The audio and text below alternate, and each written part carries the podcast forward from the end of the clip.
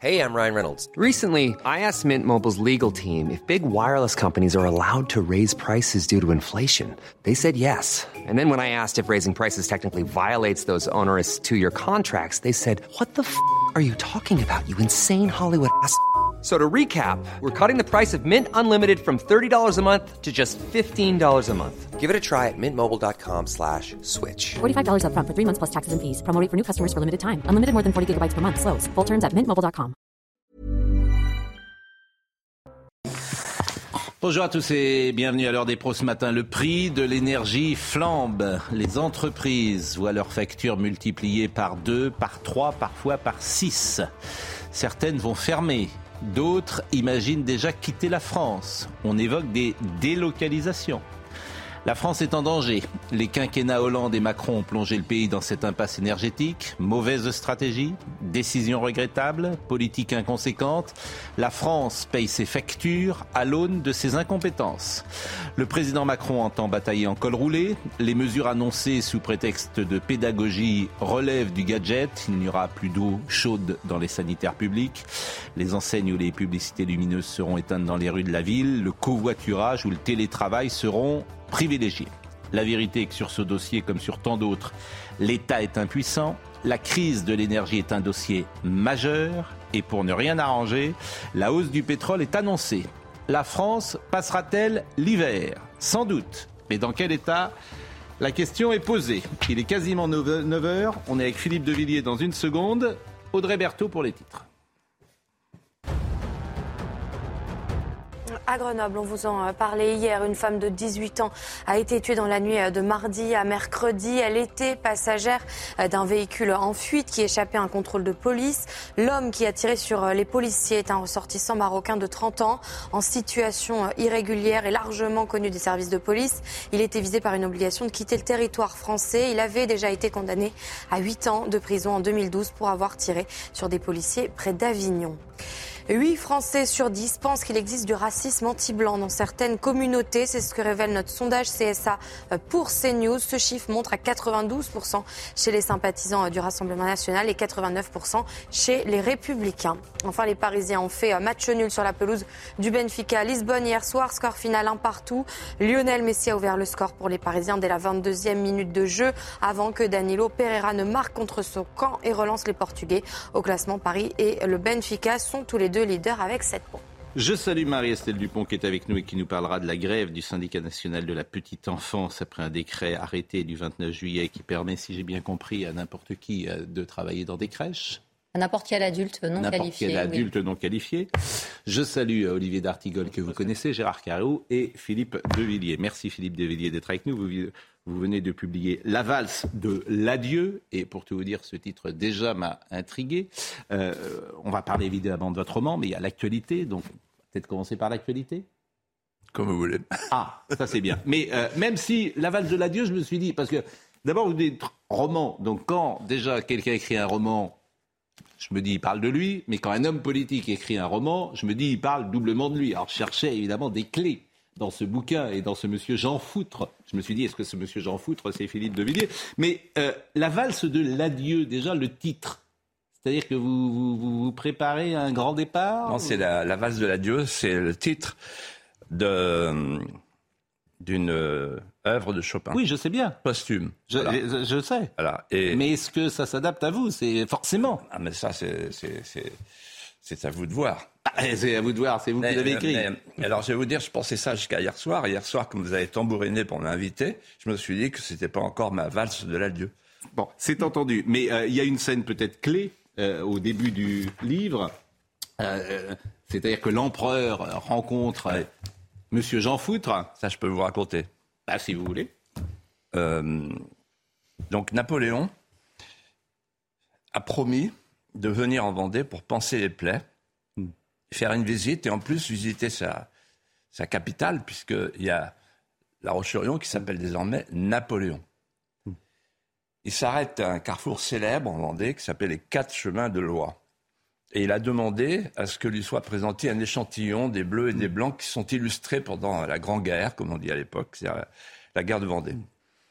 Et il voit devant lui euh, un hussard. Il s'approche du hussard voix fluette qui lui répond. Il comprend que c'est pas un hussard, mais euh, une hussarde. C'est une jeune fille qui s'appelle Louise Rogrenil. Il lui dit Vous faisiez quoi pendant la Grande Guerre? Elle dit Mais, euh, Monsieur, monsieur l'Empereur, j'étais blanche. Et là, il, recule un peu pour pas euh, montrer à tous ceux qui le surveillent, y compris le préfet, son, son sourire d'acquiescement. Et il passe sur celui d'à côté euh, et il dit euh, Vous, vous êtes qui avec votre écharpe? Il dit Je suis le maire. Et il s'appelle Jean Rogrenil. Il est en même temps luthier à Montaigu, un luthier réputé parce qu'il a l'oreille absolue. Et que faisiez-vous pendant la Grande Guerre? Et là, il hésite. Et il dit Je, je, je sire, j'étais neutre. Vous n'étiez qu'un Jean foutre. Et comme il s'appelle Jean, Jean Rogrenil, euh, il va garder son prénom, mais il va perdre son nom. Et la tâche d'infamie va, va, va être sur son front. Et, et il va perdre sa mairie, il va perdre sa lutherie, il va tout perdre, il va commencer une errance, mais une errance splendide. Et comme il est l'inventeur d'un instrument de musique qui s'appelle le violon d'aulne, eh bien, euh, ça va l'amener, ça va le sauver partout jusqu'à la fin de J'aurais dû le raconter, ça aurait été plus court. Et surtout, euh, ce qui m'intéresse surtout, euh, c'est euh, euh, vous étiez neutre et vous êtes un Jean Foutre. C'est Oui. ça qui m'intéresse. en fait, Napoléon- Voilà, c'est non, mais c'est ça Oui. qui m'intéresse. Oui, Parce que ça, ça parle peut-être de vous. C'est-à-dire que les gens qui sont neutres sont des Jean Foutres. Peut-être. Oui, c'est peut-être pour ça que depuis mon enfance, cette histoire me fascine. Oui, oui, non, mais c'est voilà, Toujours hanté par l'idée de la neutralité. La neutralité Voilà, bah, est bah, suspecte. bah, voilà, non, mais c'est- oui, non, mais c'est ça. Peut-être en même temps. Mais, mais attendez, ah ben vous voyez les clés, vous les donnez vous-même. Je veux dire, j'ai donné, j'ai cherché des clés dans tout le bouquin. Bon, c'est pas très compliqué à les trouver pour tout dire les clés parce que vous êtes avec des grands, euh, vous arrivez parfois avec des gros sabots. Mais pourquoi pas? C'est très intéressant à lire, c'est très facile à lire, c'est très agréable à lire. Mais évidemment, il y a, euh, vous parlez de vous, vous parlez de l'actualité. Alors, non, en fait, c'est Bon. pas des clés, Pascal. Ah. Non, non, je vais vous dire. Oui. En, en fait, quand on, quand, quand on lit l'histoire de France, Hmm. euh, euh, quand, l'histoire de, quand, quand vous lisez l'histoire de France, en fait, ça vous fait une deuxième histoire. Il y a, il y a votre histoire personnelle où vous avez vous rencontrez des sentiments, des épreuves, euh, des gens extraordinaires, des lâches, etc., des fats, des, bon, des neutres, etc. Et, et- et- et en fait, quand vous lisez l'histoire de France, ça vous enrichit parce que à travers les grandes épreuves du pays, euh, à travers l'épopée française, vous retrouvez ce que vous vivez dans votre histoire personnelle. Et c'est ça la grande richesse de l'histoire de France. Et c'est pourquoi j'ai écrit ce livre, parce que Jean, Jean Fou- le Jean Foutre en question, il va traverser tous les régimes. J'entends Et il bien. va tout connaître. J'entends bien. Bon, on va parler évidemment de l'actualité. Par exemple, Bon. Napoléon, Napoléon euh, euh, au lieu de rester 14 jours à Moscou, il reste 34 jours. Et à ce moment-là, ces grognards disent entre eux, mais c'est pas possible, c'est un conscrit, un pubère, Hmm. Faire une bêtise pareille. Euh, euh, on va parler évidemment de Et l'actualité. ça se termine avec le de macronisme. l'énergie. Bon, en tout Ça cas, se termine avec le macronisme. Avec Macron. Ah, non, on termine avant, mais on Ah, non, ça termine. Bon. bon, en tout cas, merci d'être avec je- nous ce je- matin. je- je- Euh, on va parler, il y aura évidemment l'actualité. Bon, Je, je- je suis votre métaphore. bon. Bah, euh, alors, oui, il y a un truc quand même. Moi, j'aimerais pas être votre ami. Pourquoi? Mais ça dure pas longtemps. C'est-à-dire que les gens que vous aimez généralement, Emmanuel Macron, vous l'aimez bien, hop, euh, vous divorcez. Euh, Éric Zemmour, vous l'aimez bien, hop, vous divorcez. ah, bah, Pas du tout, non. Ah, si. Souvent, euh, Non, non. Vous, vous- vous avez des amours passagères. Ah, ah non, mais attendez, Eric Zemmour, vous n'avez pas vu ce que je dis dans le Figaro Magazine?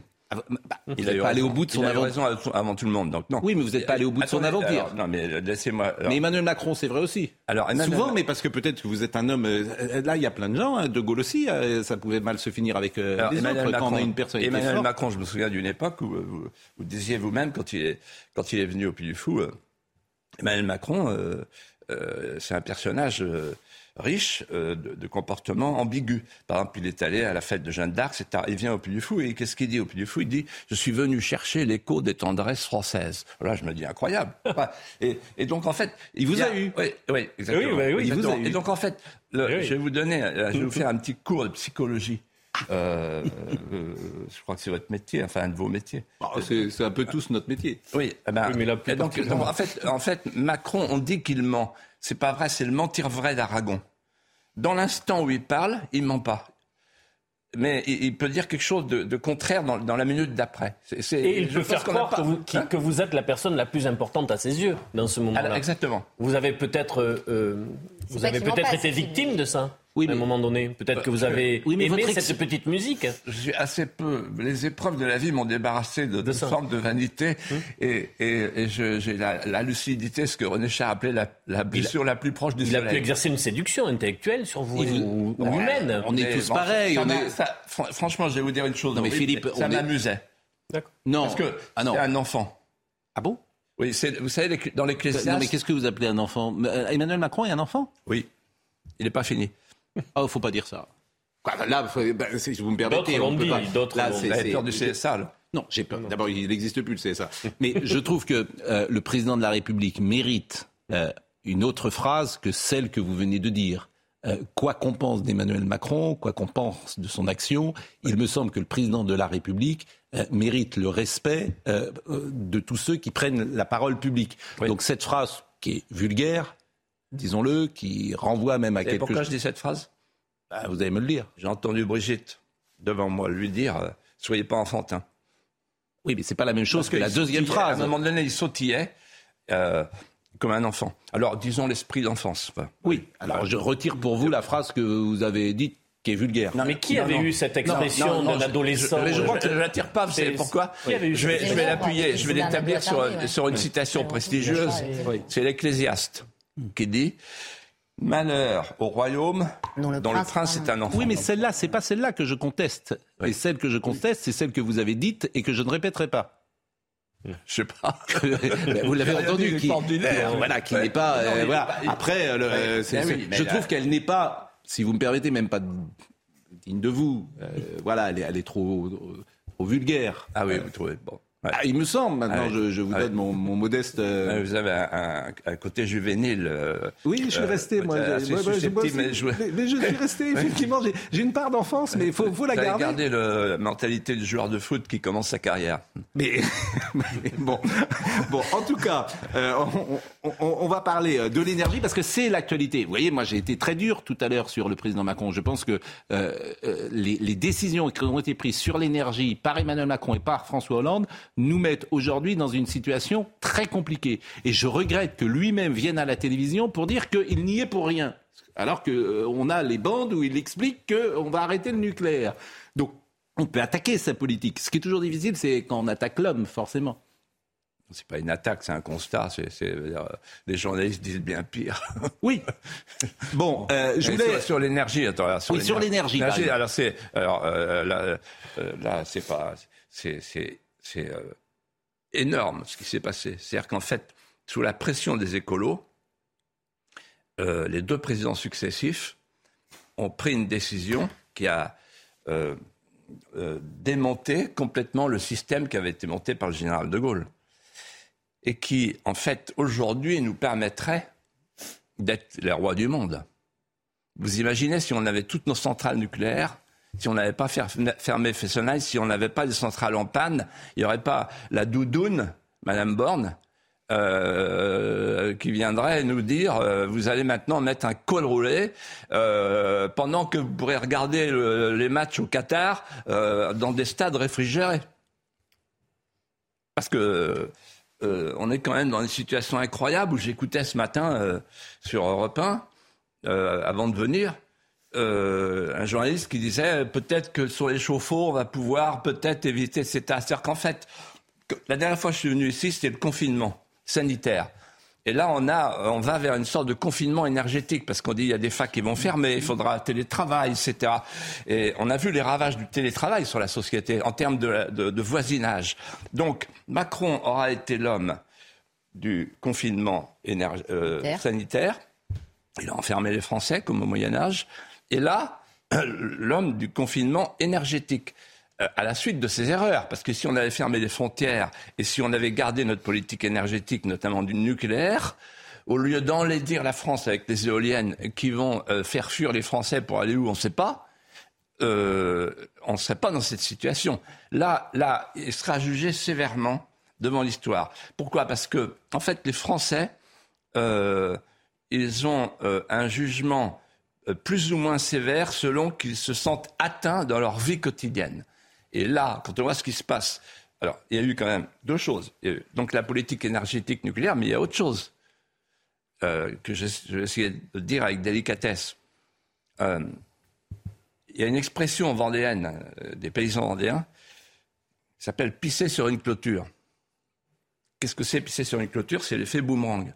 C'est-à-dire qu'il faut éviter de pisser sur une clôture parce que sinon vous en prenez, euh, voilà, vous prenez l'électricité. Là, en fait, qu'est-ce qu'on a fait avec les sanctions? On a suivi l'OTAN. Donc, mais Erdogan est beaucoup plus malin, lui. Erdogan, il a dit, moi, je sanctionne pas, mais j'aide l'Ukraine.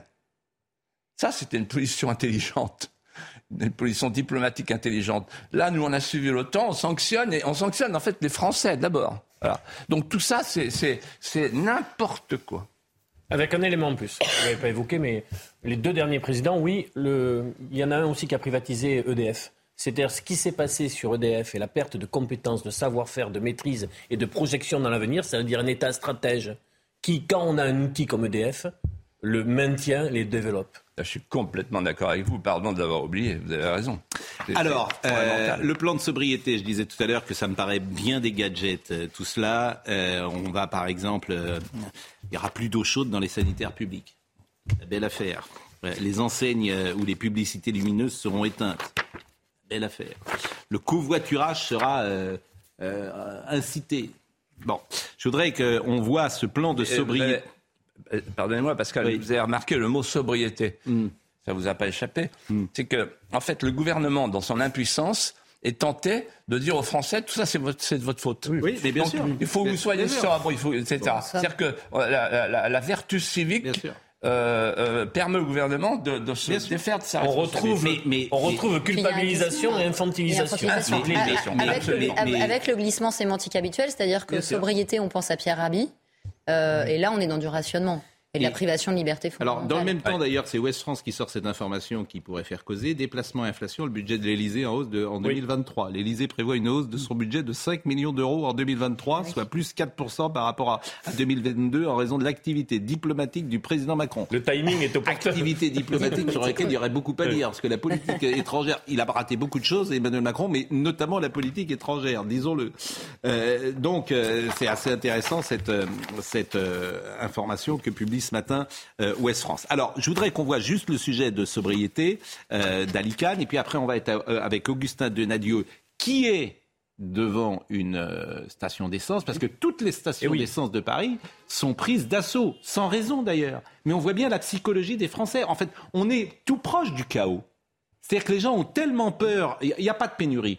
Euh, d'essence. Mais les gens pensent que ça peut avoir, euh, qu'elle peut exister. Donc tu as des phénomènes d'auto-entraînement et tu as effectivement, euh, manifestement, un exécutif qui ne répond pas ou qui ne sent pas ce qui se passe aujourd'hui en France. Voyons d'abord le sujet d'Alican. Parmi les mesures phares du plan de sobriété énergétique, pour les particuliers, la valorisation du covoiturage est encouragée. Un bonus de 100 euros sera proposé à chaque nouvel inscrit à une plateforme de covoiturage à partir du 1er janvier 2023. La baisse du chauffage et de l'éclairage dans le milieu sportif est demandée. 2 degrés dans les gymnases et 1 degré dans les piscines municipales. L'extinction des enseignes et publicités lumineuses pourra être possible entre 1h et 6h du matin. Le gouvernement souhaite aussi effectuer des économies du côté de l'administration. En coupant l'eau chaude dans les sanitaires des bâtiments, le télétravail est fortement encouragé, tout comme la réduction de la vitesse maximale pour les agents qui conduisent leurs véhicules de service, pour sortir de la dépendance aux énergies fossiles et réduire leur consommation énergétique. Enfin, du côté des entreprises, la lutte contre le gaspillage, l'automatisation du chauffage ou encore l'optimisation de l'organisation du travail pourront être mises en place au sein des sociétés. Autant de mesures pour éviter des coupures d'électricité ou de gaz l'hiver prochain. Gérard Carreau, qui n'a pas encore parlé tout ça, ce sont des mesures de bon sens et ça va sans doute baisser de peut-être de 5% la consommation globale et pourquoi pas d'ailleurs. Mais, Oui, non, écoutez, mais ça me- c'est pas l'essentiel. Ça me fait, franchement, ça me fait même, j'allais dire sourire, non. Je trouve que on se moque du monde. On se moque du monde en, vou- en voulant faire croire, et je pense que l'opinion n'y croira pas, en voulant faire croire à l'opinion que c'est avec ces petites mesures gadgets à deux balles qu'on va réussir. Bien évidemment, la responsabilité, et, Philippe de Villiers, là, pour le coup, a dit l'essentiel, elle est écrasante sur ce qui est l'énergie française, le démantèlement de, de, de, de l'é- de l'électricité nucléaire, c'est vraiment, c'est le péché, c'est le péché fondamental de la, du premier mandat de, de, M. Macron, et, et, et partant du deuxième. Donc ça, il ne peut pas, et comme il ne veut pas l'avouer, parce que cet homme-là, alors vous me direz, oui, jamais les présidents ne reconnaissent leurs erreurs. C'est vrai qu'en tout cas, lui ne le reconnaît pas la sienne. Et je trouve que c'est pas, moi je trouve ridicule, et moi je vais pas, ce matin, j'avais envie de rire un peu, parce que quand même, faut prendre ça avec le sourire. Je me suis dit, tiens, je vais chez Pascal Pro, je vais aller chercher le plus gros pull que j'ai à col roulé pour faire, le, pour faire, pour faire rire. Mais malheureusement, ce n'est pas drôle. Parce que les gens commencent à avoir les conséquences réelles dans leur vie. Les entreprises commencent Les à avoir les conséquences dans leur vie. Et ça, ce n'est pas avec ce plan ridicule du gouvernement qui va être développé par Madame Borne cet après-midi qu'on va solutionner ce problème. Moi, j'ai parlé de délocalisation. Il y a beaucoup d'entreprises qui vont partir Bien de sûr. France. hein. Attention. hein. Et, et- et ça commence à, à se dire. Alors, juste un mot pas sur l'essence, parce qu'on est avec Augustin Donadieu euh, dans la matinale depuis, euh, depuis ce matin. Et bonjour Augustin. Euh, pour tout vous dire, il y a une station totale, je vais dire son nom tout près euh, de CNews. Et nous sommes arrivés ce matin, on n'a pas pu passer. Il y avait euh, un embouteillage XXL. Et on est arrivé, tous ceux, il était 6h30 du matin, on est arrivé à 20 minutes en retard parce que c'était, les gens, c'était juste, ils ne se battaient pas avec des camions, etc.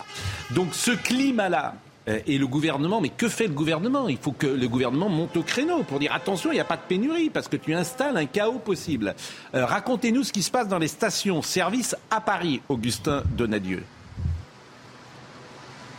Eh bien, vous savez pourquoi, Pascal? Il y a eu des embouteillages monstres ce matin. Parce que cette station-service a été ravitaillée à 7 heures ce matin, 23 000 litres de gasoil. Et d'ailleurs, le gérant nous a dit que ça n'allait pas tenir jusqu'en début d'après-midi. Regardez juste derrière nous, ces voitures qui attendent et qui entraînent sur la droite de la caméra de Charles Baget des bouchons monstres qui remontent jusque presque à la Tour Eiffel pour vous dire le monde qu'il y a. C'est un concert de klaxon permanent. Et d'ailleurs, je suis avec Fela. Fela, tout à l'heure, elle est arrivée ici. Elle a essayé de se frayer un chemin comme elle pouvait. Et elle s'est faite invectiver. Bonjour Fela. Racontez-nous ce qui s'est passé. Ben, je voulais faire l'essence depuis hier, 1h du matin. euh, euh, toutes les stations presque étaient fermées. Et j'ai trouvé une comme par hasard jusqu'à 1h à peu près. J'ai fini par faire. Et ce matin, j'ai changé de voiture. euh, je voulais faire, je suis sortie de chez moi pour faire euh, à la première station. Que bon, j'étais au courant qu'elle était ouverte parce que j'étais renseignée hier. Et là, euh, le mec, le gens, ils sortaient des voitures et klaxonnaient. C'était vraiment, vraiment agressif. Ils voulaient même me taper. La personne qui est sortie est vraiment énervée. Oui, les, les- les esprits se sont vraiment échauffés tout à l'heure. Ouais, Mais vraiment, vraiment, hein. C'était n'importe quoi. Mais voilà, Euh, je ne sais pas pourquoi il y a tout ça. Et on ne sait pas ce qu'on doit faire euh, le jour qui vient, quoi. En tout cas, là, vous avez pu faire votre plein d'essence. Vous allez pouvoir euh, rejoindre votre salon de coiffure. Merci beaucoup, Fela, d'avoir été avec nous sur CNews. Merci également. Merci à vous. Pascal, vous avez jusqu'en début d'après-midi hein, pour venir ici faire votre plein. À peu près 30 minutes d'attente, si ce n'est pas plus, avec tous ces embouteillages aux alentours. Et sachez que cette grève, cette, euh, cette, euh, ce manque de carburant est dû à la grève euh, de 4 raffineries sur 6 en France, dont celle des Hauts-de-France, qui va poursuivre cette grève.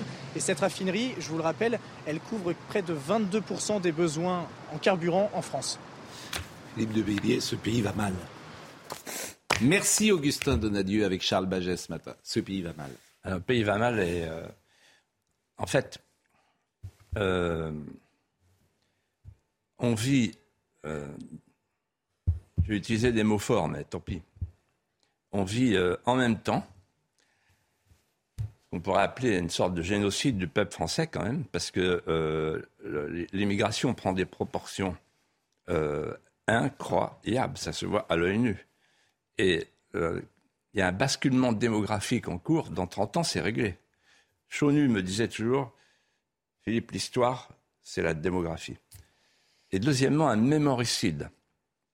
Quand on voit ce qui se passe avec le voile, euh, les réseaux sociaux, par rapport à ce qui se passe en Iran, quand on voit euh, qu'on continue à traiter de faits divers des tueries qui sont euh, euh, quand même teintés d'un aspect euh, quasiment politique. On peut, c'est plus des faits divers quand il y a quand y quand y a de la tuerie partout, quand il y a le crack partout, c'est qu'il y a, y a un problème régalien, il y a un problème de sécurité, donc c'est un problème éminemment politique. Et quand on voit la désaffiliation avec le wokisme, là, Et, et c'est ça que je voulais vous dire.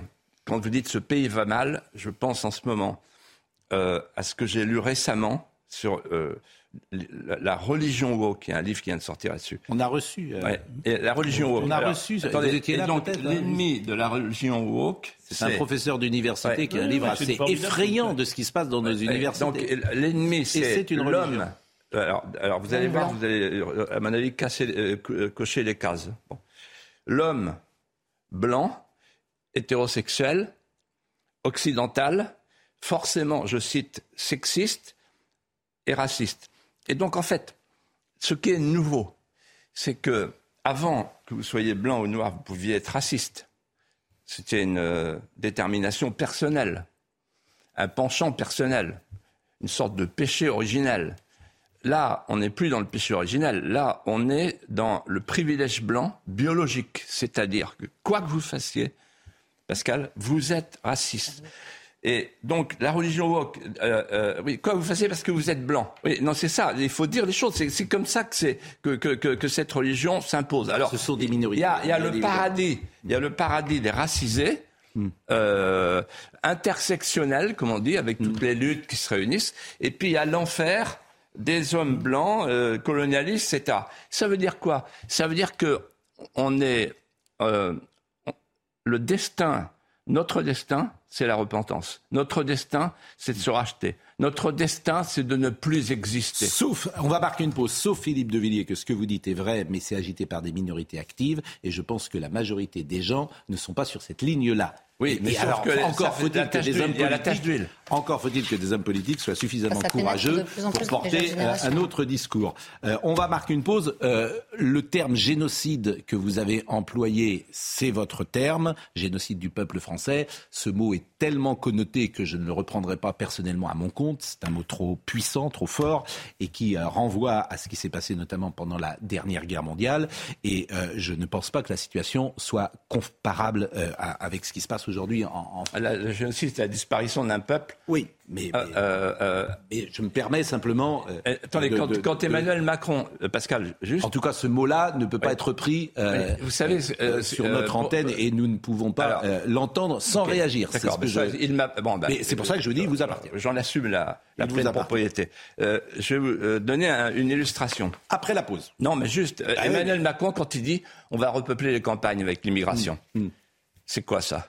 À quoi il joue C'est de la substitution, c'est pas du À quoi il génocide. joue C'est de la substitution, c'est pas du génocide. Je, je, je, je Non, suis mais pas sûr qu'il. L'idée euh, de nos élites aujourd'hui, c'est de céder aux bien. vagues successives de l'immigration. crois- Et, et qui conduisent à une colonisation du pays. C'est-à-dire que, au lieu que les nouveaux arrivants s'adaptent aux mœurs de la France, ce sont les mœurs de la France qui s'adaptent. Bon, on va marquer une pause. Bien, mais je à- pense que les mots hyperboliques On va marquer une discréditent pause. un votre remplacement message. de et un remplacement de On va- civilisation. Je, je- on va marquer une pause. Je, je salue Jacques Sanchez qui travaille avec nous. Parce que hier, j'ai eu Jacques qui m'a dit euh, Philippe de Villiers ne veut parler que de son livre Oui. et de son roman. Mais il ne veut pas parler d'actualité. C'est ce qu'il m'a dit hier soir à 20h. Je vous ai jamais entendu de mémoire aussi virulent sur Si, la France. si. En tout cas rarement le constat que vous euh, euh, dressez, qu'on le partage ou pas, je vous ai rarement vu sur une ligne aussi radicale. Mais euh, on va. euh, Ben, c'est que la situation s'aggrave. mais c'est peut-être. D'ailleurs, mais, mais- il suffit de vous écouter tous les jours. hein. oui. je- je- Ah, ça, c'est vrai, c'est pas celui qui est le plus optimiste sur euh, la- l'avenir qui est devant nous. Parce qu'on pourrait aussi parler des choses qu'on pourrait réussir, faire Mais- des atouts, mais, des, des mais- on, mais on pourrait, vous avez raison, et notamment, le, euh, effectivement, il y a beaucoup de choses qui pourraient très bien marcher en France. Mais il faut du Vous défendez par exemple un plan Marshall sur l'école régulièrement, qu'on Oui. le fasse. Mais avec Papendiaï Bah, mais qui pour- nous explique. qu'on le euh, fasse avec le, avec le peuple français. Avec les- Hein, avec ça, serait, collègues. ça serait bien aussi d'avoir quelqu'un qui, effectivement, euh, défende ces idées-là, défende la culture Non, mais c'est aussi très important, Des- vous qui aimez l'histoire, de donner des perspectives. Des- La pause. Ah oui, la- pause, parce que là, on a pris quelques minutes de retard et je prie Audrey Berthaud euh, de m'en excuser. Il est 9h33, le rappel de l'info.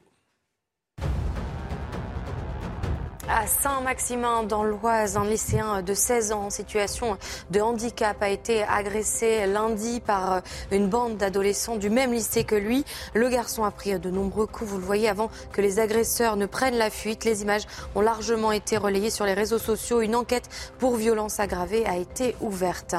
L'armée ukrainienne poursuit son avancée dans le pays. Volodymyr Zelensky a annoncé cette nuit avoir repris le contrôle de trois villages dans la région de Kherson. En parallèle, la Russie s'est formellement appropriée la centrale nucléaire de Zaporizhia via un décret signé ces dernières heures par Vladimir Zelensky. Vladimir Zelensky. Enfin, euh, Chelsea a largement euh, battu l'AC Milan hier soir pour la troisième journée euh, de Ligue des Champions. Score final 3-0. Le défenseur français Wesley Fofana a ouvert le score, puis s'est malheureusement blessé. Les Anglais se relancent dans le groupe E. Ils sont deuxième à égalité de points avec les Milanais. Philippe de Villiers est avec nous. Il a écrit ce roman, La valse de l'adieu, qui est en référence effectivement à un titre de Chopin. c'est un roman, c'est pas un roman national. Non, mais c'est un roman qui euh, entre dans l'idée d'un, roman national. Et ce que je voulais dire sur le roman national, justement, c'est que, en fait, euh, Ernest Lavis et les historiens républicains, pour sauver la République et la patrie, ont décidé de faire le roman national. Mm. Et c'est en mai 68 que le roman national a pris un cocktail Molotov à la Sorbonne et que l'histoire a été livrée aux, sciences euh, jargonnantes euh, euh, et mortifères, sciences sociales. L'histoire devient une statistique, on ne fait plus la chronologie et on tue l'épopée. Et donc, au nom du, fait que le roman national est légendé et qu'il faut revenir à un récit statistique et des grandeurs statistiques, et, du coup, beaucoup d'historiens deviennent des médecins légistes. Et en fait, ce que moi je dis aujourd'hui, c'est que si on ne met pas dans le cœur des petits Français nos gloires, nos saints, nos héros, nos légendes, nos épopées, euh, nos vies sacrificielles, ils iront chercher ailleurs, ils vont déjà chercher ailleurs d'autres gloires, d'autres saints, d'autres héros, d'autres bravoures. C'est fini ça. Et donc, Philippe ou, de ou alors, ou alors vous, on aura... vous rêvez, c'est plus possible. Alors, c'est un monde, c'est terminé. Alors, on peut le regretter. On peut en avoir la nostalgie. mais tout ça est fini. Non, mais attendez, Ce monde-là que vous avez connu et dans lequel j'ai grandi n'existe plus. Euh, une nation, c'est un lien amoureux. Hmm. Il faut refaire un peuple amoureux, ou alors on va disparaître. Ou alors on va disparaître. Et moi, je ne veux pas que la France disparaisse. Et donc, euh, alors, le roman national, il était établi, et, de ce point de vue-là, il était critiquable, sur l'idée de la puissance, sur l'idée de la grandeur. Mm. La France n'est plus une puissance, la France est un pays déclassé. Et donc, les jeunes qui sont des écorchés vifs euh, demandent autre chose, des tendresses enfouies, de, l'émotion, etc. Et donc, je propose qu'on passe par la porte du beau et qu'on fasse du roman national, qui était devenu un roman noir aux yeux de, mm. des 68 arts, un roman d'amour. C'est-à-dire que euh, on dise aux jeunes Français euh, J'entends bien, mais avec toutes un, les sensibilités d'ailleurs, parce que euh, l'historien Pamble Lefebvre, qui était communiste, disait celui qui touche à Jeanne d'Arc est un salaud. C'est-à-dire qu'il y a un patrimoine commun. Si, si, si, on touche à ce comment, si on ne met pas sur la place publique, sur l'agora, à la disposition des jeunes Français de papier qui voudraient devenir des Français de désir, ce patrimoine commun, alors la France est morte. J'entends ce que vous dites, mais euh, c'était intéressant de voir les bicentenaires de Napoléon, euh, combien ils ont été finalement assez mal euh, traités. Et au fond, Napoléon, l'idée dominante ces derniers mois, c'était de dire qu'il était esclavagiste et misogyne. Voilà ce que voulait retenir la, la, la, la bien-pensance de, de, Napoléon et prendre des lunettes de 2022. Un, pays qui, un pays qui enseigne, un pays qui enseigne la haine de soi. Oui, un pays qui. Nous sommes d'accord. Euh, et l'Angleterre, d'ailleurs, nous a donné une leçon. L'Angleterre et tous les Français, c'est ça qui était euh, intéressant. vous savez, la, leçon de la, reine d'Angleterre. Oui. Euh, moi, je, poursuis ce que vous êtes en train de dire. tous les Français ont regardé, enfin tous les Français, beaucoup de Français ont regardé les chaînes d'infos, ont regardé pendant Ils ont jours, etc. C'est fascinant. Qu'est-ce que ça veut dire? Ça veut dire quelque chose bien fort. Ça veut dire que c'est euh, la famille, le sacré. Ce qu'on n'a plus, c'est-à-dire qu'on est en train de détruire la famille hétérosexuelle, la désaffiliation, et euh, Macron, pardon, mais et les, hommes politiques qui sont aujourd'hui devant nous n'ont plus le sens de la sacralité d'incarnation. Et donc ces deux manques, le manque du sacré. C'est un pouvoir qui, n'a pas euh, une, dose de sacré, quelque chose qui est entre ciel et terre, quelque chose qui est, qui est, qui est- qui est plus haut que, que, que nos corps, qui, qui se qui, Mais quelque Philippe chose Devilliers- qui nous élève. S'il n'y a pas ce, ce sacré, le Philippe pouvoir n'est pas consenti. On peut, on peut totalement ne pas en désespérer. Je vais vous donner trois exemples. Euh, je, je crois d'abord que les responsables politiques devraient se donner un peu plus d'imaginaire plutôt que d'être des tableurs Excel. La politique, c'est asséché en termes d'imaginaire. Mais regardez, par exemple, il y a une passion française intacte pour l'égalité. Si une part conséquente de la population ne veut pas la réforme sur les retraites jusqu'à 65 ans, ils se disent simplement parce que c'est pas juste. On, on- on ne va pas y arriver. Regardez sur la jeune génération. Moi, j'ai des ados autour de moi. Leur engagement sur les enjeux, ou en tout cas leur acuité, leur intérêt sur les enjeux climatiques et environnementaux, sujet qui, qui n'était pas très important pour notre génération, est une réalité très forte et très positive. Donc moi, j'attendrai aussi que dans le récit que vous, que vous faites, vous pouviez aussi pointer des sujets où on, va- où on peut se dire il y a des potentialités inouïes, il y a de belles choses à faire. Parce que sinon, je vais vous dire, on éteint la lumière. Bah, c'est Ah, d'ailleurs comme au figuré. C'est d'ailleurs ce qu'on non, quand, quand de vous parlez de- des enjeux c'est que- climatiques, Oui. Olivier, La différence- euh, je ne sais pas si vous avez des éoliennes chez vous. Non, non. Ouais, mais euh, euh, Je comptais si- les mettre chez vous. si- oui, c'est ça. Oui. Ouais, les, les éoliennes sont. ouais, alors, les, les- le, Un plan, scandale. le plan éolien, on va détruire nos paysages. On va détruire nos paysages. Non, mais, la- la- non, mais surtout la différence. Olivier d'Artigol, c'est Bon. que euh, fédérer autour euh, de quelque chose de catastrophiste et d'anxiogène comme la crise climatique et toutes les crises qui- que l'on vit en ce moment n'a pas le même impact sur la jeunesse que fédérer autour d'une identité, d'une mémoire et de quelque chose de beau. Je peux faire les deux. Oui, Parce que mais euh, là, les jeunes sont très déprimés, ils ne se projettent plus, ils ne font plus l'amour, ils n'ont plus envie de finir leurs Sauf- études. Donc ça n'a pas le même impact. Sauf que ce qui différencie peut-être de l'analyse de Philippe de Villiers, ce qu'il dit est vrai pour l'élite médiatique, pour euh, l'espace médiatique, pour les politiques qui manquent parfois de courage, pour euh, pourquoi pas artistes, journalistes, tout ça. Mais je suis pas sûr que le public ou entre guillemets le peuple euh, soit sur cette ligne-là. Et je- je pense qu'il a besoin précisément et de sacré euh, toujours et d'incarnation. Et c'est ce qui s'est vu à travers la séquence de la reine d'Angleterre. C'est ça ce que je pointe. Mais on a les hommes politiques qu'on mérite, comme on le dit de temps en temps. Je voudrais qu'on voit Grenoble, parce que c'est très intéressant Grenoble. Je passe mon temps à dire le matin ici qu'il faut changer de logiciel dans tous les domaines en France. Dans tous les domaines. La justice, l'école, etc. Donc là, on va s'apercevoir avec ce fait divers, comme on dit de, euh, de, de- de Grenoble, que l'homme n'avait rien à faire en France. Il a déjà été condamné, il est marocain, il est en situation irrégulière et il, a, euh, il est à l'origine quand même de la mort de sa passagère et il a failli tuer des policiers. Mais il est en France. Donc si vous ne changez pas de logiciel, bah, les mêmes causes produiront toujours les mêmes effets. Voyons euh, le sujet de Solène Boulan. Il est 2 heures du matin à Saint-Martin-d'Air, à côté de Grenoble, lorsque les policiers décident de contrôler un véhicule qui grille un feu rouge. Les policiers descendent de leur voiture et se dirigent vers le véhicule suspect. C'est à ce moment-là que tout s'emballe. Il a tiré en direction de mes collègues euh, à trois reprises tout en roulant. Face au tir de l'individu qui transporte aussi une passagère, les policiers ripostent et une course-poursuite s'engage jusqu'à Grenoble. Engagé dans la rue Henri Tars, le suspect percute une voiture de police et se retrouve dans une impasse. Mes collègues pensant pouvoir interpeller cet individu, ils sont, ont mis pied à terre. Celui-ci a fait demi-tour et leur a enfoncé litté- littéralement dessus. Et donc mes collègues n'ont pas eu d'autre choix pour arrêter cette agression de faire usage de leur arme.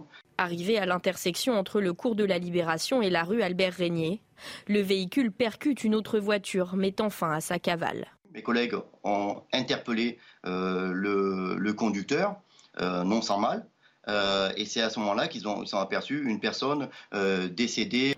Âgée de 18 ans, la passagère est décédée des suites d'un tir.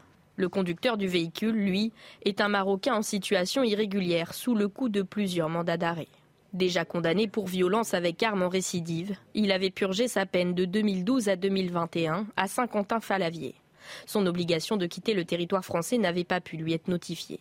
Une enquête a été confiée au service de police judiciaire de Grenoble, en parallèle d'une autre enquête pour les tirs effectués par les policiers. Ça va vous faire réagir Philippe Devilliers parce qu'écoutez plus précisément encore sur le profil de ce délinquant avec Jeanne Cancard.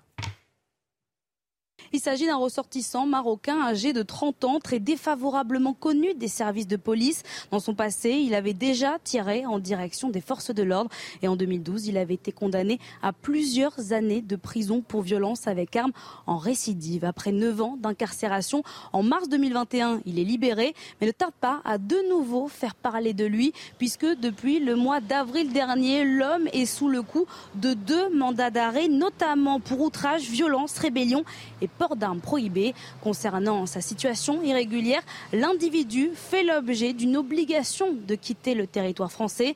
Ce matin, l'homme qui a tiré en direction de plusieurs policiers dans la nuit de mardi à mercredi est toujours en garde à vue pour refus d'obtempérer et tentative de meurtre sur personne dépositaire de l'autorité publique. Jeanne Cancard est à Grenoble. Vous avez tous les manquements de la société française dans cette Alors, là, la réponse, Olivier tout à l'heure disait, il faut des, des, des réponses positives. Alors, la réponse positive, pour empêcher ça, pour empêcher que ça recommence, premièrement, reconduite à la frontière. Un irrégulier, il n'a rien à faire chez nous. Mais on le fait pas parce qu'on peut pas le Deux- faire. Deuxièmement, le Maroc un, le un gars On peut qui, pas le faire. un gars qui- euh, non mais on peut pas parce qu'en plus il y a la Cour européenne, etc. On- C'est-à-dire peut que- pas le faire. Donc, mais euh, il faut changer de logiciel. Et deuxièmement, deuxièmement, euh, un, un gars qui tire sur les policiers, je crois que vous l'avez dit hier, je suis complètement d'accord, perpète. On discute pas. Voilà. Et donc en réalité, euh, et, et- Ça, c'est un vrai changement de logiciel, si vous me oui, c'est un vrai changement de logiciel. Mais vous savez. euh, pourquoi pas d'ailleurs hein Peggy avait un mot extraordinaire. Il dit La France est poignarde. En fait, la France, elle veut, elle veut être gouvernée. La poigne, la poigne, il n'y a pas de poigne, vous voyez. Et donc, euh, euh, et, et en fait, là, on, on- on- c'est marrant d'ailleurs, la presse traite ça comme un fait divers. Alors, il y a la rubrique des faits divers. Et à un moment donné, on va basculer la presse euh, devra dire c'est plus un fait divers, c'est un fait politique. C'est-à-dire que on est là. tout cas, un fait de Un fait de société. Oui, enfin de société, non, mais justement, un fait de société, ça, c'est- ça, ça permet d'adoucir, etc. Non, c'est un fait politique. Il y a, euh, là, il y a une défaillance du politique, une défaillance du politique sur la question de l'immigration, sur la question de la sécurité, sur la question du, règle, du, du, régalien euh, et, euh, sur la question du pouvoir. Et euh, ce, que, ce, que, ce que je pensais tout à l'heure à propos du nucléaire, je, voudrais vous le dire parce que moi j'ai avec mon expérience et tout ce que j'ai vu dans la vie, et moi j'ai vu le meilleur et le pire. J'ai vu des hommes d'État et j'ai vu des histrions. Et je me disais la chose suivante. Un homme politique, c'est quelqu'un qui euh, doit méditer chaque matin sur sa responsabilité devant l'histoire. C'est-à-dire, la charge est lourde. Mais dans ce cas-là, il faut qu'il fasse autre chose si ce sont des histrions. Si, ce sont des jeunes gens qui, s'amusent euh, à faire de la politique euh, co- comme, euh, comme ils feraient du casino, il faut qu'ils fassent autre chose. Mais euh, la, la responsabilité est lourde. Le pays glisse sur, sur, sur, sur la pente du déclin. Les Français sont dans la désespérance.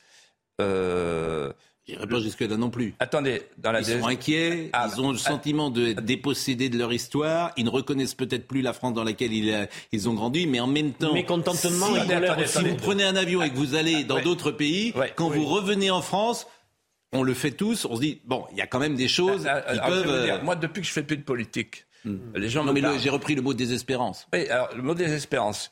Ils sont inquiets. Là, là, par exemple, Ils sont- ils hier, je marchais, Mécontents. hier, je marchais dans la rue. Inquiets. Les, les gens, ils viennent me voir. Ils Oui. viennent me voir, ils viennent me parler. Bon.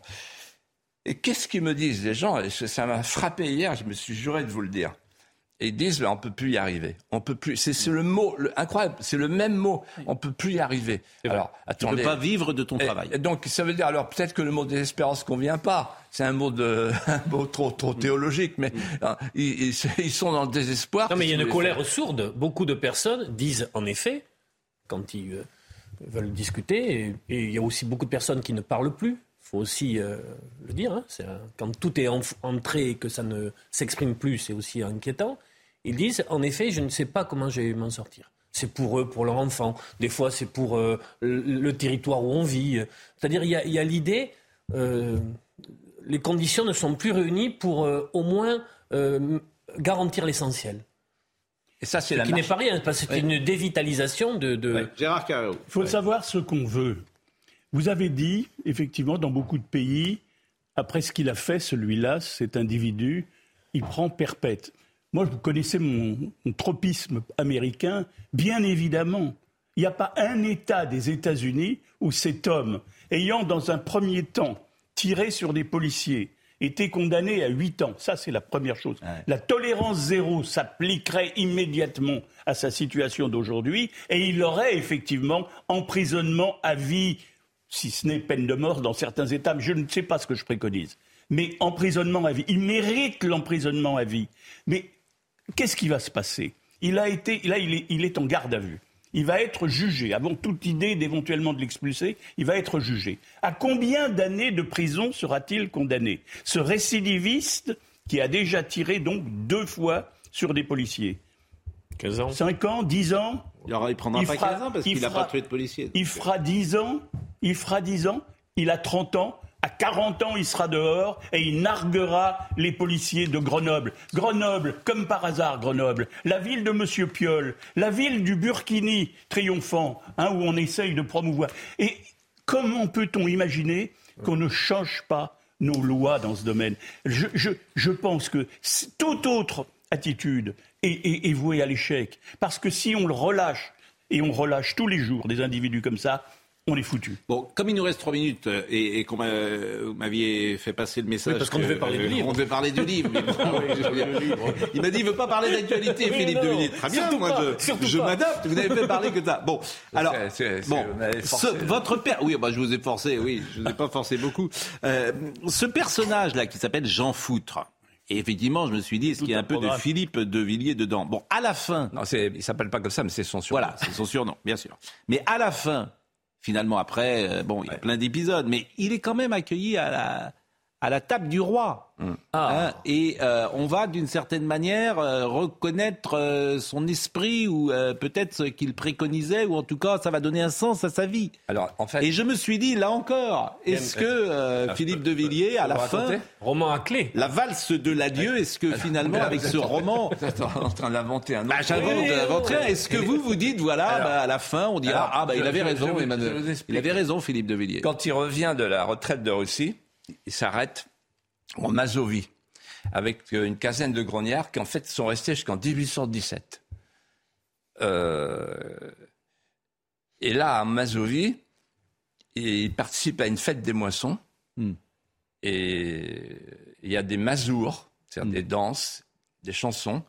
Il voit des tsimbali, euh, des koras, des, des instruments qu'il ne connaît Au pas. fait, parce qu'il nous reste deux et- minutes. et- Au fait, et- parce que là, il est l'inventeur- d'un instrument de musique qui s'appelle le violon euh, pour lui, c'est un moment extraordinaire. Et il rencontre euh, un petit Chopin. Friedrich Voilà. avec une petite Ludwika. Eh oui. Et, et en réalité, plus tard, Voilà. le Friedrich en question le remerciera parce que la petite Ludwika, elle a noté sur son cahier de solfège Mm. les mélodies qu'il a ramenées, lui, de Vendée, et qui deviendront, l'une d'entre elles, la valse de la. Est-ce que vous rêvez, au fond, d'être à la table du roi? C'est ça, ma question. Non, euh, je, vois- je vois euh, sur- surtout pas Louis-Philippe en plus. Hmm.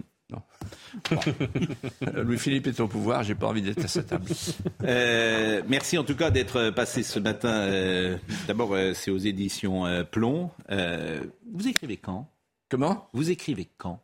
Vous êtes? Dans la Vous journée, écrivez quand? Ah, pardon. Alors, euh, euh, j'ai écrit ce livre depuis 4 ans, mais je l'ai pensé depuis 40 ans. Mais à quelle heure vous écrivez? La nuit, le, Le matin, matin. Oui. Et vous écrivez combien de temps euh, Tous les matins, par exemple, pendant un mois, vous faites Oui. un programme? Alors, non, j'ai un, un emploi du temps pareil, Ouais. donc, euh, mais plutôt le matin. Voilà, Et vous écrivez tranquille. euh, avec un stylo ou vous Ah sur oui, ordinateur absolument, oui. J'ai vu qu'il y avait une discussion sur le, maintenant l'écriture numérique, etc. Je suis horrifié par ça. Oui. J'écris et je regarde la lettre que je forme et je l'entends. Et, en et- fait, et quand vous, j'écris, vous je corrigez beaucoup, vous corrigez beaucoup ou c'est vous Oui, écrivez je d'un corrige jet beaucoup. Ouais, ouais. C'est-à-dire que la page qui est publiée, Jean d'Ormesson disait que la page publiée, c'était la neuvième, par exemple. Vous diriez la même chose? Oui, oui, la 19e. La 19e. Mm. Oh, ça dépend des livres, Donc, hein. Oui. Oui. Donc vous, vous travaillez, euh, vous travaillez beaucoup, vous raturez, vous enlevez. Et là, vous- surtout, euh, en fait, euh, là, par la première fois, ma langue maternelle, c'était le patois. Hmm. Et donc, j'ai parlé la langue, le patois couramment jusqu'à 13 ans. euh, Patois vendéen. le patois vendéen. Et donc, j'ai voulu truffer mon, mon livre de, de mots, de- d'expressions euh, patoises. Euh, par exemple, je pourrais, Hmm. Oui. je, je pourrais vous... Ah ben parlez-moi, dites-moi, tiens, ça m'a fait plaisir d'être à l'heure des pros ce matin Euh, en patois. À, à- à matin, et il s'est trouvé avec une, euh, une petite chinchouine, là, euh, euh, avec ses- ses yeux qui berlutent, et puis elle est belle, agralante. Ça, j'ai compris ce que ça veut dire à peu près, parce qu'elle est belle à Gralante. Ben voilà. Donc c'est un compliment. Et, Et mais, vous- euh, et- et- mais c'est tombé sur un sacré bonhomme, le, le bonhomme Pou. Mais on est un bonhomme qui emmènerait forcément à la cave. Et puis là, eh ben, ça discuterait dur, hein, à la pinette. Et, de, et de quoi que c'est qu'on parlerait? Ben, On parlerait de foot. Parce qu'il est connu, le bonhomme, quand il était en short, un boxer short là-bas au FC Nantes, hein, au, au stade euh, à Malakoff. hein. Puis dans, dans ce temps-là, ben, le foot, euh, il y avait des racines, il y avait- c'était- ça nous parlait, il y avait Henri Michel. il y avait- hein. Maintenant, le foot, c'est le Qatar. J'imagine les gens qui zappent sur euh, CNews et qui disent tiens, on a J'ai changé compris- de. j'ai Non. compris, mais Bon, pas mais moi, On alors, mais je, vais, je vais vous dire quelque chose. Quand, quand, en 1974, j'allais à Bretignolles-sur-Mer chez ma grand-mère, qui elle était venue à Nantes, qui s'appelait Sylvanie. Elle avait deux sœurs qui étaient restées à Bretignolles-sur-Mer, qui s'appelaient Maria et euh, Imelda. Mon frère et moi ne comprenions pas un traître mot de ce que disaient ces deux sœurs, qui vivaient euh, dans des maisons où il y avait de la terre battue euh, par terre.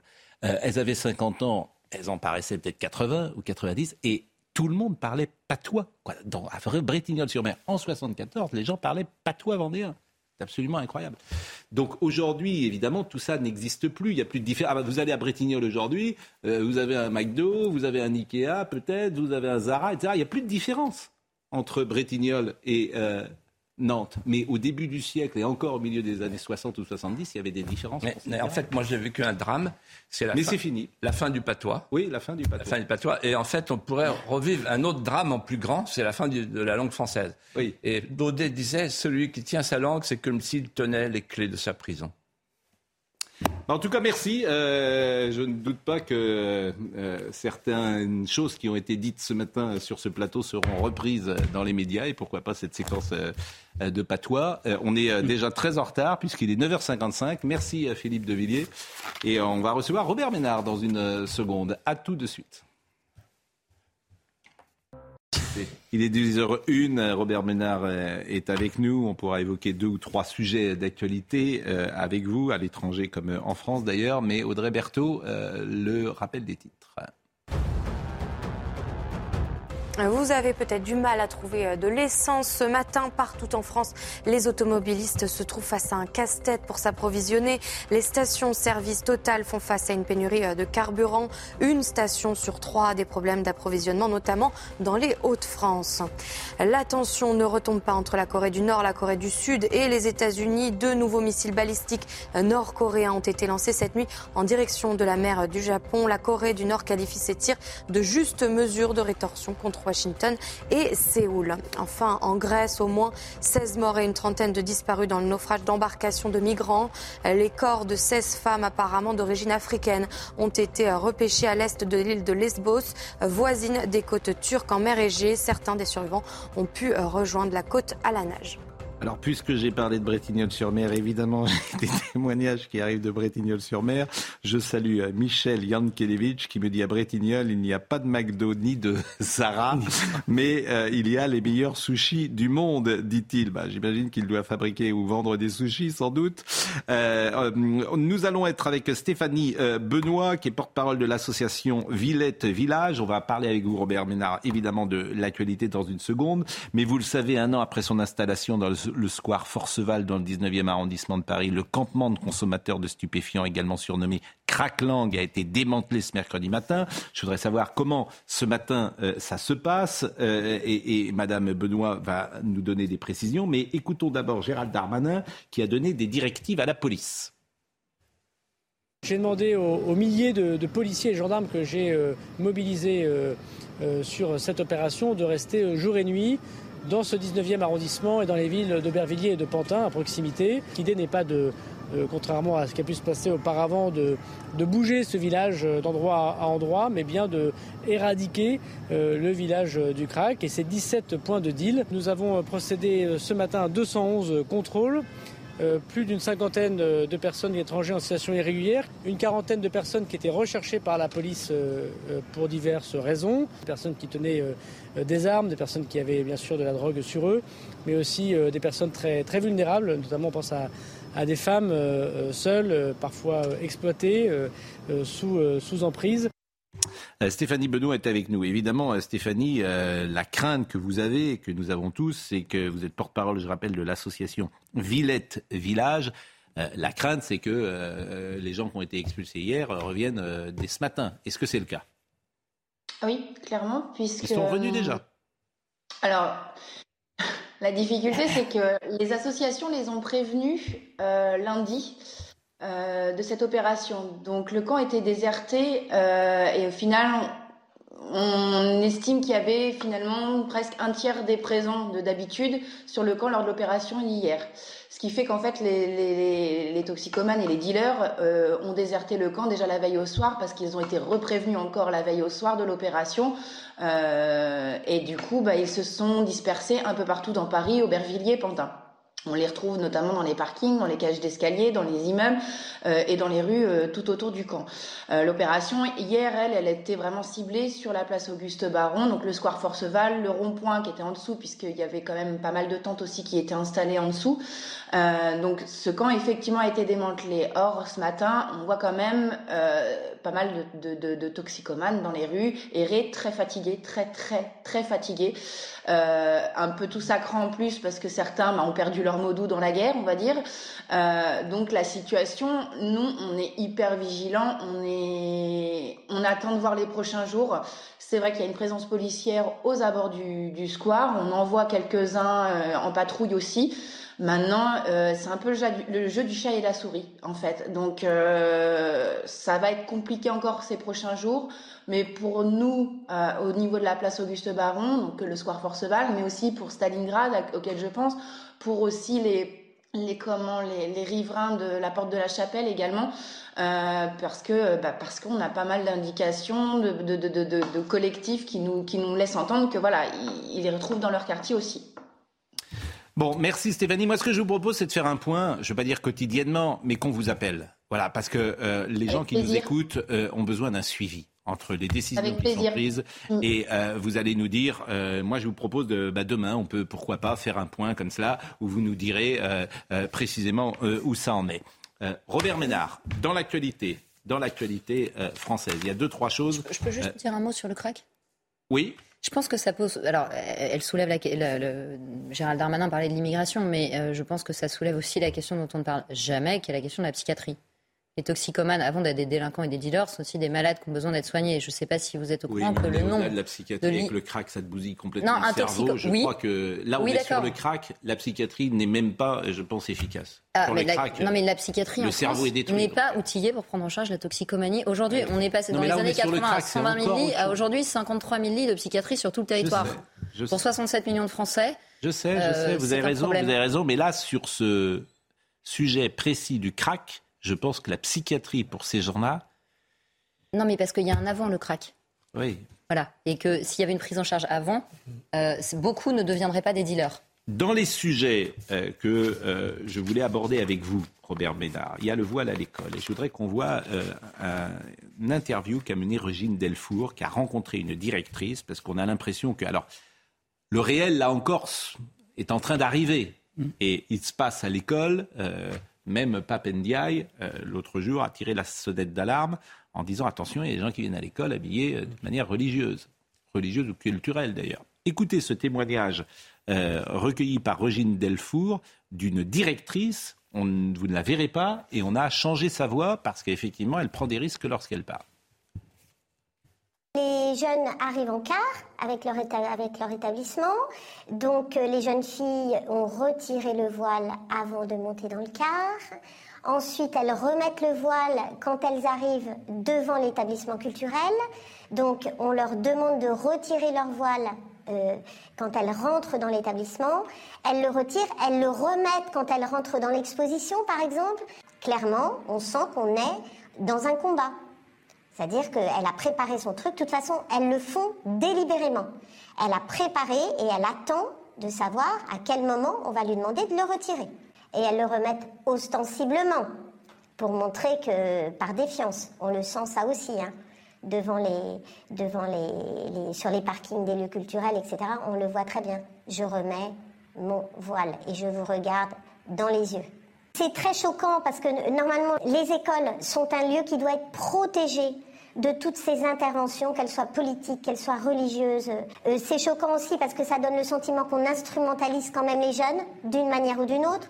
Euh, je pense qu'il faut aussi mesurer que les jeunes filles, elles sont sous pression des garçons. Ça, on le voit dans les établissements scolaires. Euh, je crois qu'aujourd'hui, il y a une majorité des jeunes qui trouvent ça absolument normal de porter un signe distinctif. Donc, comment est-ce qu'on va tenir? Bon, la laïcité, ça a fonctionné quand même pendant longtemps. Hein. Voilà. Mais là, ça ne fonctionne plus en réalité. Hein. Robert Ménard, vous êtes maire de Béziers, comment on fait? D'abord, on tient un discours ferme et on dit les choses. Pardon, euh, vous citiez le, ministre de l'Éducation nationale. Il y a encore quelques semaines, il tenait des propos où il disait quand même, il faut s'interroger sur tout ça. Bien sûr que cette proviseur, je ne sais pas si elle est proviseur, hein, a raison. C'est une provocation, c'est des choix politiques. Et même, et même si c'est un choix religieux personnel, je peux le comprendre et tout, ça n'a pas sa place à l'école. Mais il faut pour ça que les enseignants se sentent confortés. Moi, je suis confronté à ça, confronté à ça, je vous le dis. Et surtout, ce qui, ce qui me sidère toujours, c'est que à la fois vous avez des enseignants qui vous disent pour ça, comme quand ils abordent un certain, dès que tu parles d'Israël, c'est je ne te dis pas dans quelle, dans quelle situation ça met un certain nombre d'enseignants ou la Shoah qui refuse de, l'aborder. Mais la difficulté, la peur, vous le disiez tout, tout à l'heure, que l'encadrement et la hiérarchie a à faire monter ça. Parce qu'ils ont peur de faire monter du doigt. On, on, change de discours, on est ferme. attendez, attendez, attendez, on est ferme. Euh, dans les médias, on n'accepte pas de laisser entendre un certain nombre de féministes qui aujourd'hui euh, se scandalise euh, de, du moindre propos euh, que, vous que vous tiendriez à l'antenne et qui trouve des excuses, qui vous disent au fond, font porter un voile si c'est un choix individuel. Bah oui, vous avez vu l'extrait de Sandrine Rousseau cette journaliste qui a été remarquable sur la chaîne parlementaire en lui rappelant non mais le porter le lundi et ne pas le porter le mardi, c'est se mettre en danger pour une jeune fille. Non, et ça, et c'est pas, une liberté. Sandrine Rousseau disait mais moi je veux que la femme elle jouisse de son corps comme elle l'entend, donc elle est libre de porter le voile. Sauf que et la journaliste lui répondait à raison, mais vous avez le privilège d'être une bourgeoise blanche, madame. Dans nos pays, quand on le porte le lundi et qu'on ne le porte pas le mardi, on est sanctionné. Donc être féministe aujourd'hui, c'est ne pas dire que le voile est une liberté, c'est aider les jeunes femmes à ne pas subir les pressions de leur environnement. Je, le, répète, moi je suis dans un, quartier populaire, n'est pas euh, chacun à, son enfance. Je n'ai jamais vu de jeunes musulmanes porter le voile. Jamais. Jamais. dans les années 70, jamais. Aujourd'hui, aujourd'hui, vous en avez dans le même quartier de la Devesse qui est le mien, 60 à 70% Et c'est pas une conversion religieuse c'est beaucoup de contraintes aussi. C'est se faire traiter de salope par son frère ou son père, ou prendre une de, son père parce que tu sors habillé comme ça. Attendez, mais en même temps, en même temps, vous avez entendu, vous parliez de, de Sandrine Rousseau et je pourrais citer d'autres féministes. Est-ce que vous les avez entendus dire beaucoup de choses sur l'Iran? Dire beaucoup de choses sur l'Iran? Vous les avez entendus monter au créneau, s'égosiller comme elle le fait sur le barbecue, qui serait un signe de virilité? Moi, je suis toujours sidéré que de, l'absence de bon sens des gens. De bon sens des gens. Oui, sur le voile, il y a un certain nombre de, jeunes filles qui peuvent, évidemment, pour des raisons religieuses, des choix religieux que je respecte, que je respecte. Mais ça n'a pas ce place, ça n'a pas ce place à l'école. C'est qu'aujourd'hui, je crois que une certaine orientation du féminisme est en train de sombrer dans l'écueil de la vengeance contre les hommes. Et pour moi, le féminisme, ce n'est pas la haine des hommes, en fait. Ce n'est pas la vengeance. Gérard. Oui, moi, j'ai été frappé hier par euh, les 50 euh, actrices qui se sont coupées une mèche euh, en solidarité avec, avec les femmes iraniennes. Et vous, vous avez fait part de votre émotion. Dans un premier temps, j'étais presque, presque aussi au bord de dire oui, quand même, c'est bien. Et puis je me suis dit, mais au fond, ça aurait peut-être un, peu plus de force si ces 50 actrices qui défendent effectivement une cause noble en s'en prenant au port du voile en Iran, ne, ne défendaient pas pour une bonne part d'entre elles le port du voile dans nos banlieues et dans nos villes. Il y a un moment donné où il faut sortir de l'hypocrisie. On ne peut pas dire que le voile est un élément, un vecteur politique de l'islamisme quand il s'agit de l'Iran ou d'un certain nombre d'autres pays et trouver que c'est un truc euh, qui Symbole de peut liberté. embellir la femme, comme disent certaines féministes, quand il s'agit de nos banlieues. Et je viens là directement à l'école. On est seulement au tout début, mais ça va se dans les deux ou trois ans qui viennent, l'offensive contre le port du voile à l'école, dans nos écoles, va se généraliser.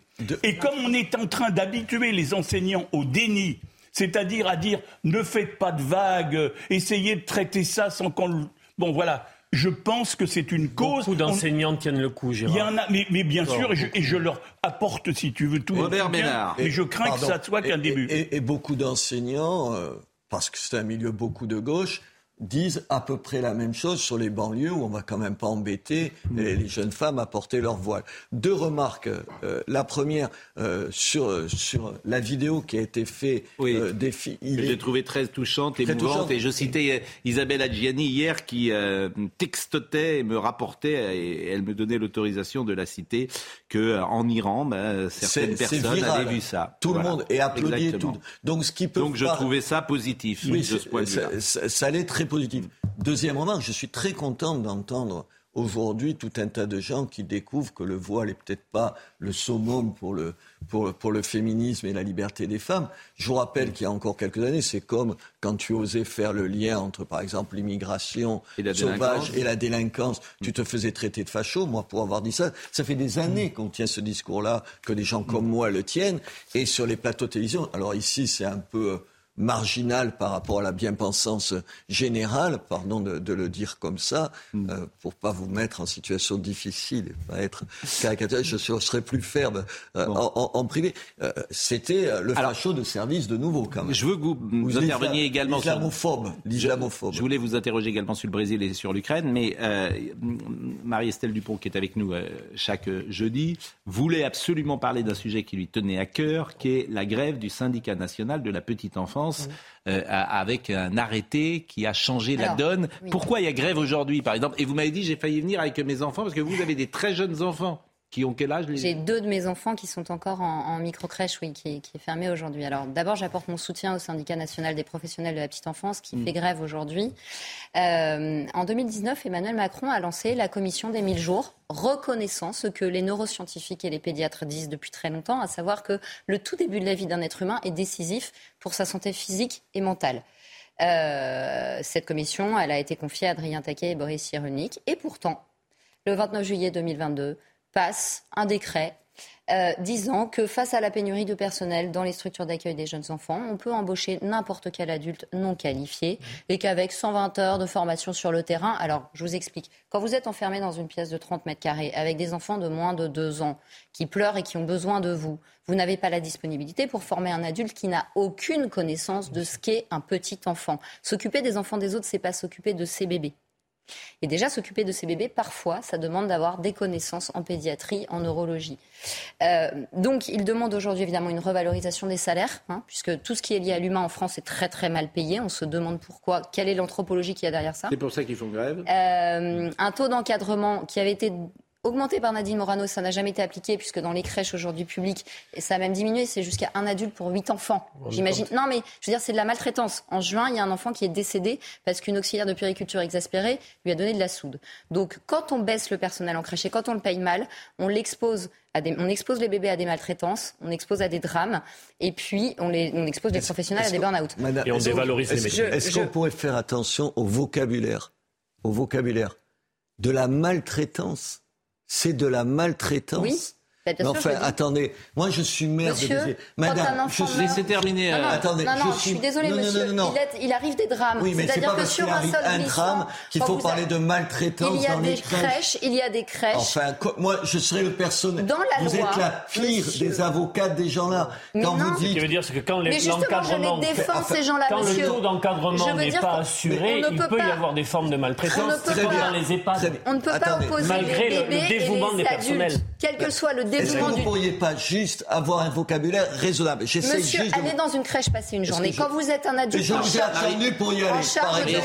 Je suis- Je suis vous juste laissez le maire d'une ville. possible. Je suis le maire d'une ville. Je sais bien qu'il y a des problèmes. Je dis juste qu'on fait attention au vocabulaire. De la même façon qu'on ne parle pas de génocide du peuple français, on ne parle pas Mais de il maltraitance. existe des maltraitances dans les Mais- crèches. Quand oui, vous avez mais- huit bébés pour un adulte, monsieur, il y a des bébés qui ne sont pas changés, qui ne sont pas consolés, voire Très qui ne sont pas nourris. Vous, vous avez raison. Je dis attention, il peut y en avoir. Il peut y en attention. avoir. Est-ce que je peux finir sans que je puisse être interrompu par vous toutes les... Je dis attention de ne pas généraliser. Et ensuite, ensuite, nous on se retrouve devant. Oui. C'est ce que vous avez dit, pardon, madame. Il arrive. Non. Ça va jusque-là. Bon, on vous mettra pas d'accord. Va- Et les la- professionnels la le seule- disent, la- attention. La seule chose que j'essaye de dire, c'est que ça revient au maire. Non, non, non, ne hochez pas la tête exaspérée. Ça revient au maire. mettre, dans les, mettre dans les crèches des, des ATSEM, par exemple, c'est une bonne idée. On essaie d'en mettre. Pardon de vous dire qu'on est confronté à des problèmes financiers qui Bien font sûr. qu'on ne fait pas exactement ce qu'on veut. Je le dis. Je vous accuse pas. Non, mais je n'ai pas dit que vous m'accusez. Je le dis juste pour dire que entre le discours qu'on tient généralement sur un plateau de télévision où on peut toujours demander plus à tout le monde et la réalité des choix, il y a un tout petit écart. Robert Ménard. Ça s'appelle le réalisme. Robert Ménard était avec nous ce Et je matin. rêverais d'en mettre. faut un Bon, grand il y a eu un de- échange. Non, un non, non. plan de recrutement pour la petite Olivier, enfance. s'il vous plaît. Pour, euh, il nous je- reste, s'il vous plaît, Olivier, il nous reste 10 minutes et euh, je voulais vraiment évoquer euh, deux ou trois sujets avec Robert Ménard qui m'intéressaient. Le Brésil, par exemple. Lula est arrivé en tête du premier tour de l'élection présidentielle au Brésil avec 48% et son rival euh, Bolsonaro est à 43%. Le deuxième tour est incertain alors qu'on imaginait d'ailleurs que l'écart serait plus grand. Pourquoi vous vouliez euh, évoquer le Brésil?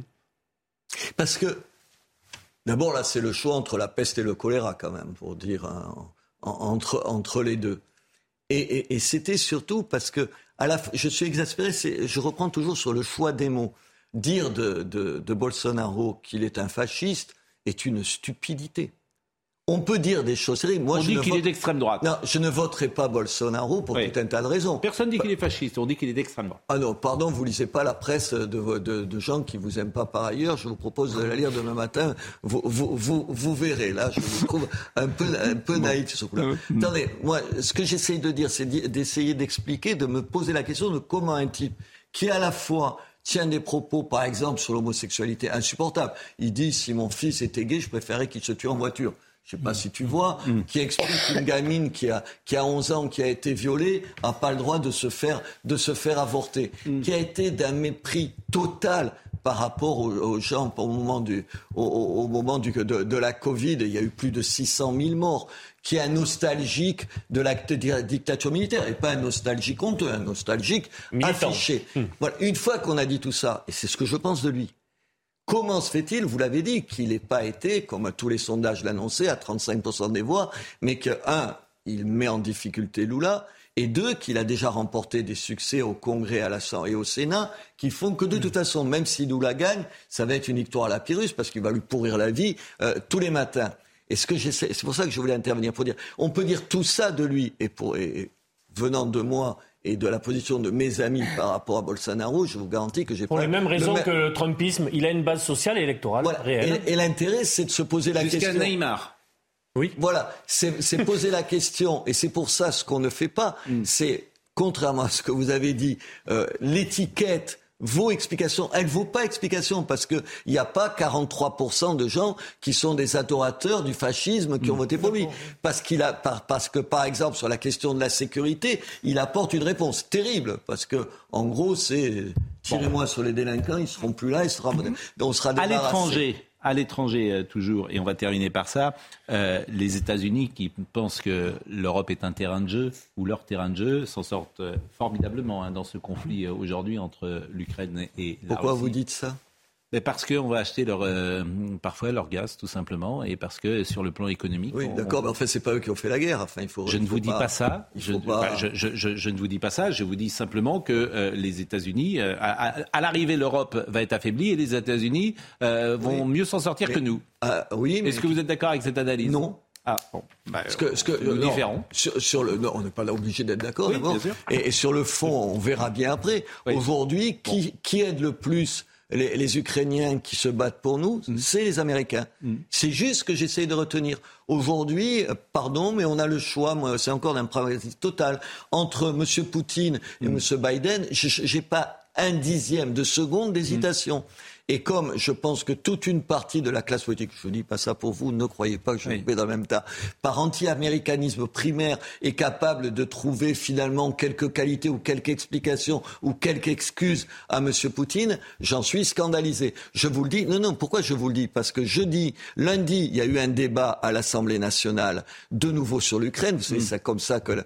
Et quand j'entends un certain nombre de gens à la droite de la droite ou à la gauche de la gauche expliquer qu'au fond, euh, non, ce serait pas tout à fait ça, les Ukrainiens, ils sont pas tout à fait blancs dans cette histoire et qu'il faudrait se poser quelques questions.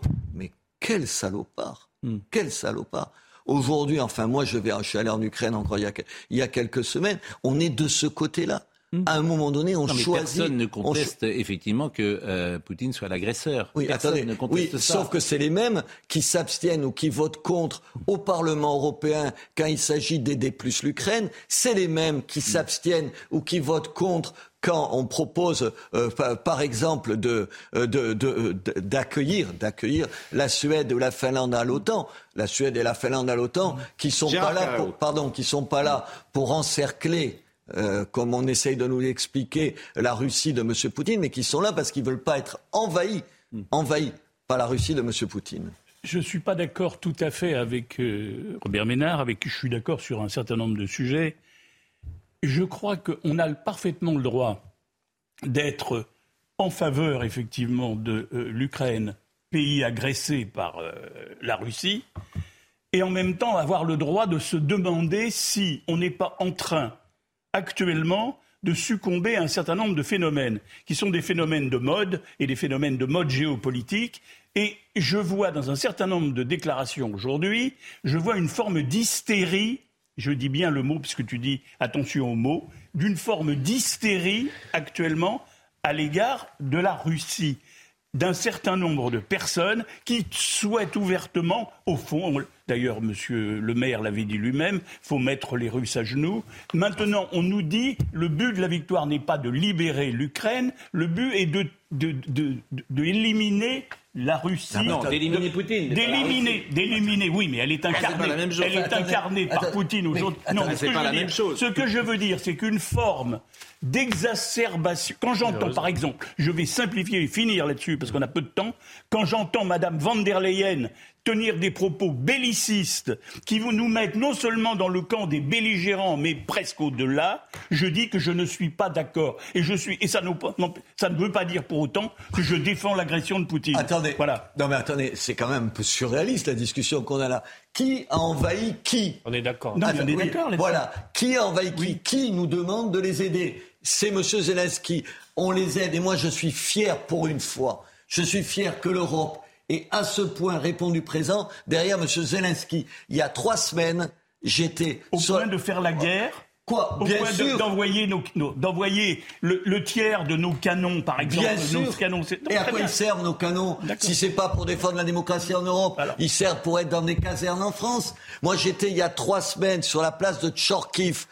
Je vous y amènerai la prochaine fois. C'est une ville jumelée avec Béziers. Et le maire de Tchorkiv, j'étais à côté de lui, appelé une après l'autre des dames habillées de noir qui venaient là parce qu'elles avaient perdu Hmm. leur mari ou pour les plus âgés, leur fils. T'es de quel côté Marie-Estelle Dupont Qui est de quel côté Qui ne semble pas partager votre Non, analyse non, non, je- j'étais encore euh, sur la stupéfaction de votre goujaterie alors que j'étais en train d'expliquer très rationnellement Oh, la va. problématique de la garde d'enfants en France qui est un sujet extrêmement sérieux. Donc excusez-moi, j'étais encore en train de penser aux professionnels qui se dévouent corps et âme à nos enfants et qui Mais je suis derrière eux à longueur extrêmes. de temps, madame. Voilà. Je suis et pas je sur vous ai trouvé un plateau extrêmement de désobligeant télévision à en mon égard, monsieur, parler. sans vouloir faire ma féministe. Ouais, C'est exactement un numéro de féministe, là.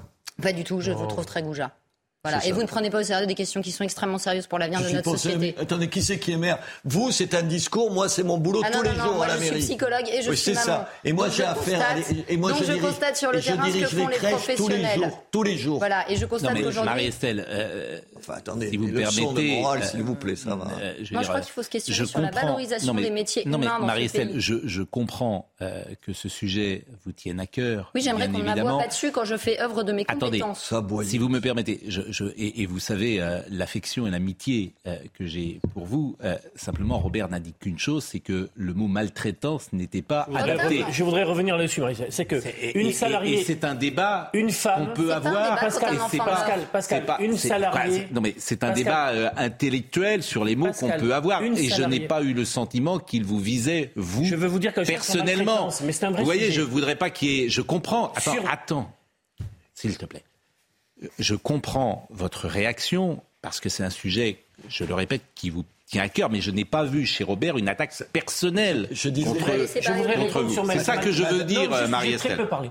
Sur maltraitance, je voulais Voilà. une salariée sur quatre femmes dans ce pays travaille dans les liens du soin ou du lien. Et concernant les métiers du soin, très peu valorisés, les personnes en EHPAD, des professionnels, il faut avoir, ou dans la petite enfance, écoutez, des professionnels qui interviennent, nous disent le manque de moyens, Hmm. de personnel, de recrutement fait que, à notre corps défendant, on peut être maltraitant. Oui, mais C'est ça, mais, c'est le débat. Je ne conteste mais, pas mais, leur réalité. mais nous, mais Et nous donc, sommes d'accord là-dessus. ne contournons pas les mots. Mais, Il peut y avoir de la Olivier, c'est pas maltraitance le débat. Je par des réponds. personnels formidables. Non, je réponds simplement parce que euh, Non, mais j'avais des éléments très concrets à vous Marie-Estelle s'est sentie personnellement législation. visée Ah à employer le mot parole. goujaterie. On m'a C'est pourquoi je me permets. alors qu'il y avait des éléments extrêmement importants pour que les Français comprennent. Parce qu'il se trouve qu'il y a des Français qui ont des enfants. J'entends bien, mais Voilà. je ne pense pas que c'était la volonté de Robert Bénard. Eh ben, c'est un, d'accord, mais c'est la conséquence. Mais madame, personne ne vous met en cause. Voilà. Vous Donc êtes le taux d'encadrement, les salaires, les Quand conditions de coupez, pas- formation, pas- de recrutement, C'est pas- important. Quand c'est vous qui vous coupez, c'est normal. Quand je vous coupe, c'est de la goujaterie. Non, mais c'est j'avais deux minutes pour parler d'un sujet que je maîtrise, monsieur. Mais personne ne vous dit ça. Je vous dis seulement, y compris pour le Terminé. personnel qui est dans les crèches. Oui, de, absolument. De parler de maltraitance comme ça, je trouve que c'est. Le 22 juin, l'année dernière, un on va- enfant a été assassiné dans une crèche, monsieur. C'est pas de la maltraitance? C'est pas à l'image de ce qui se passe dans les crèches. Non. Et je suis bien respect- sûr. Non. Attendez, Mais vous me laissez finir si on dit c'est un fait divers, et je suis rien. respectueux des gens qui y travaillent. J'essaie je de trouver. Vous avez raison de dire que les gens ne sont pas assez bien payés dans un certain nombre de métiers. On a du mal à recruter. Et je mettais juste l'accent, pardon d'être terre à terre, sur la difficulté financière qu'ont les communes, parce que c'est les communes qui payent les gens, les ATSEM dans les trucs, pour pouvoir faire face à cette situation. C'est tout ce que je Donc dis. nous devons et on a cette société et on a qui le ne droit de le- valorise, et on a le droit de le dire, d'argent sur les madame. métiers humains. Et on a le droit de le dire sans être goujat vis-à-vis de vous. Et répondre ça, c'est une espèce d'attitude Donc féminine. est-ce qu'on peut avoir, est-ce qu'on peut exaspérante. avoir une, une réflexion anthropologique sur cette société qui ne met jamais d'argent sur les métiers humains? L'humain n'a pas de valeur dans cette société. Ça aussi, c'est Comme je vous apprécie et que je vous connais tous les deux, nous dirons que c'est un malentendu. Euh, Robert Ménard, je ne pense pas qu'il a voulu ou qu'il ait voulu, euh, comment dire, euh, vous attaquer Ah personnellement ou faire preuve Et il faut- il de, faut parler de ce sujet. goujaterie, pour reprendre ce terme. Et vous-même, je comprends, je le répète, que, mais non, pas peu importe, combat est que, important. que votre combat est noble, Marie-Estelle, que vous avez voulu en parler, qu'on voulait mettre un éclairage sur ce sujet. a d'ailleurs parlé avec Donc, je vais reprendre une fameuse formule que j'aime et que j'ai citée 50 000 fois ici. Un ennemi, c'est euh, quelqu'un avec qui on n'a pas déjeuné. Donc, vous allez déjeuner ensemble et je serai là. Et je suis sûr que vous trouverez des points mais- d'accord entre gens de bonne volonté. Bon, est- mais non, mais c'est on vrai. ira- on ira tous les voilà. deux quelque part. hein. Mais non, mais elle est belle cette formule. Un ennemi, c'est quelqu'un avec qui on n'a pas déjeuné. Non, non, mais c'est pas une question d'ennemi, c'est que Mais c'est un si, sujet sérieux. Je veux ça dire, s'est il faut tendu. pas parasiter Ça le s'est peu de tendu temps et ça qu'on mérite a. pas- et ça mérite Il faut pas d'être parasiter tendu. le peu de temps qu'on avait sur un sujet aussi Ça ne mérite pas d'être tendu, euh, à mon sens. Je suis pas Euh, rancunière. hein. Non, bah euh, alors, Encore. euh, alors, euh, euh, voilà. Non, ça c'est une bonne. euh, voilà. C'est bien. Non, c'est bien. C'est bien. C'est bien. Embrassez-vous, Folleville. Voilà. Moi, je n'aime pas, j'aime pas les conflits. Bon. Qu'est-ce qu'elle me dit, Marine? Euh, On n'a pas, on n'a pas le temps au JT Bon. Alors, on est en retard. Bon, exceptionnellement, euh, Audrey. euh, bah, dites, euh, voilà, j'en suis vraiment désolé pour vous. N'y voyez pas une marque de goujaterie vis-à-vis de vous euh, de ne pas écouter euh, euh, l'info. Et moi, je vous remercie euh, parce qu'effectivement, nos débats sont parfois tendus, mais c'est le Et charme de cette et émission passionnés. est passionné. Et tous les deux êtes des gens passionné. Mais ça mériterait d'avoir une directrice de crèche au, au, téléphone dans cette émission pour expliquer le terrain. Oui, je vous suis d'accord. Toujours, toujours être sur le terrain. Eh ben, vous, eh, c'est moi qui vais me faire engueuler. Non, ah ben non, bon. non mais je un clin d'œil. À chacun son tour. à chacun son tour. Vous pouvez parler de pris, vous. J'ai pris mon paquet. Bon, François Lemoigne était à la réalisation, Grégory Possidalo était au son, euh, David était à la vision. Merci à Marine Lançon et à Justine Cerquera. Merci à Robert Ménard et merci à la présence toujours très importante et qui euh, effectivement nous titille de Marie-Estelle Dupont parce que ce sont des sujets graves sur lesquels il faut mettre l'éclairage. Jean-Marc Morandini dans une seconde. Hey, it's Danny Pellegrino from Everything Iconic. Ready to upgrade your style game without blowing your budget? Check out Quince. They've got all the good stuff, shirts and polos, activewear and fine leather goods, all at 50 to 80% less than other high-end brands. And the best part? They're all about safe, ethical and responsible manufacturing. Get that luxury vibe without the luxury price tag. Hit up quince.com slash upgrade for free shipping and 365 day returns on your next order. That's quince.com slash upgrade.